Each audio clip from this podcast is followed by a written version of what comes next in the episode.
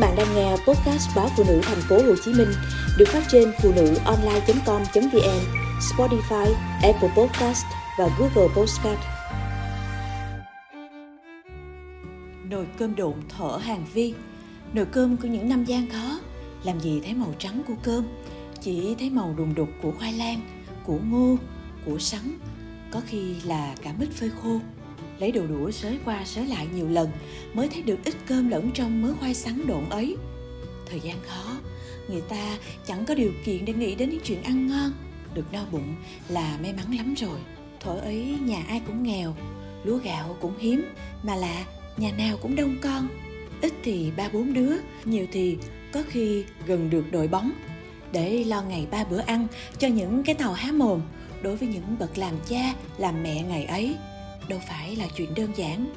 Bởi vậy, một nắm gạo bỏ vào nồi thì phải bỏ thêm thật nhiều khoai, sắn mới mong yên cái bụng lúc nào cũng xéo ầm ầm. Trong ký ức của tôi sân nhà bà ngoại lúc nào cũng nồng nồng, chua chua, mùi của nhân nông sắn đang phơi. Sắn được bóc vỏ, thái mỏng, ngâm nước vài ngày nên có mùi chua chua khó chịu. Ngoại bảo, làm như thế, sắn mới hết chất độc sáng vớt ra phơi dưới sân vàng nắng, đó là lúc lũ gà rình mò thấy chủ không để ý, liền vội phóng lên nông, mà mổ lấy mổ để. Cũng tội, thời ấy đến người còn không có gạo để mà ăn, thì gà lấy đâu ra thóc. Vì vậy, khi ngoại phơi sắn, phơi khoai ngoài sân là tụi con nít chúng tôi phải vừa chơi, vừa canh gà. Những năm ấy làng tôi trồng rất nhiều sắn, có lẽ chỉ có loài cây này mới hợp với con nhà nghèo trời miền Trung nắng bỏng rát trên những miếng đất cứng ngắc mà sắn vẫn cứ mọc lên tươi tốt. Trước sân nhà nào cũng trắng màu sắn khô, thỉnh thoảng cũng được nông mít nhưng hiếm hoi lắm. Nhắc chuyện sắn mới nhớ, hồi đó người ta đưa về làng một giống sắn mới, năng suất rất cao, gọi là sắn cao sản. Sắn này trồng bán cho nhà máy để dùng trong công nghiệp. Người ta có dặn bà con rằng sắn này không ăn được vì rất nhiều độc tố ấy vậy mà có bữa, tôi nghe cả một gia đình trong làng bị ngộ độc sắn, suýt chết, phải đi cấp cứu ở bệnh viện ngoài thị xã. Ai nghe cũng bủng rủng tay chân. Nghĩ lại thương quá chừng, thở nghèo khó ấy. Hồi còn nhỏ, tôi cũng được má chỉ tận tình cách nấu cơm độn. Nếu sắn tươi, khoai tươi thì bỏ vào cùng với lúc vo gạo. Khoai sắn khô thì ngâm nước cho mềm, đợi cơm gần cạn thì cho vào cơm đụng cho ra một thứ mùi vô cùng đặc biệt.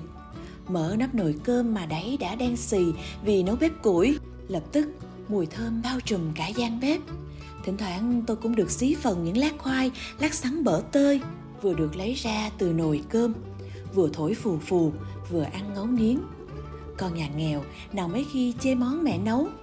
Dẫu nồi cơm chỉ toàn khoai sắn, dẫu mâm cơm chỉ có mắm, muối, rau luộc, dưa cà mà có lẽ do nghèo, nên bà ngoại và má mới nghĩ ra nhiều cách chế biến từ những rau củ thường ngày.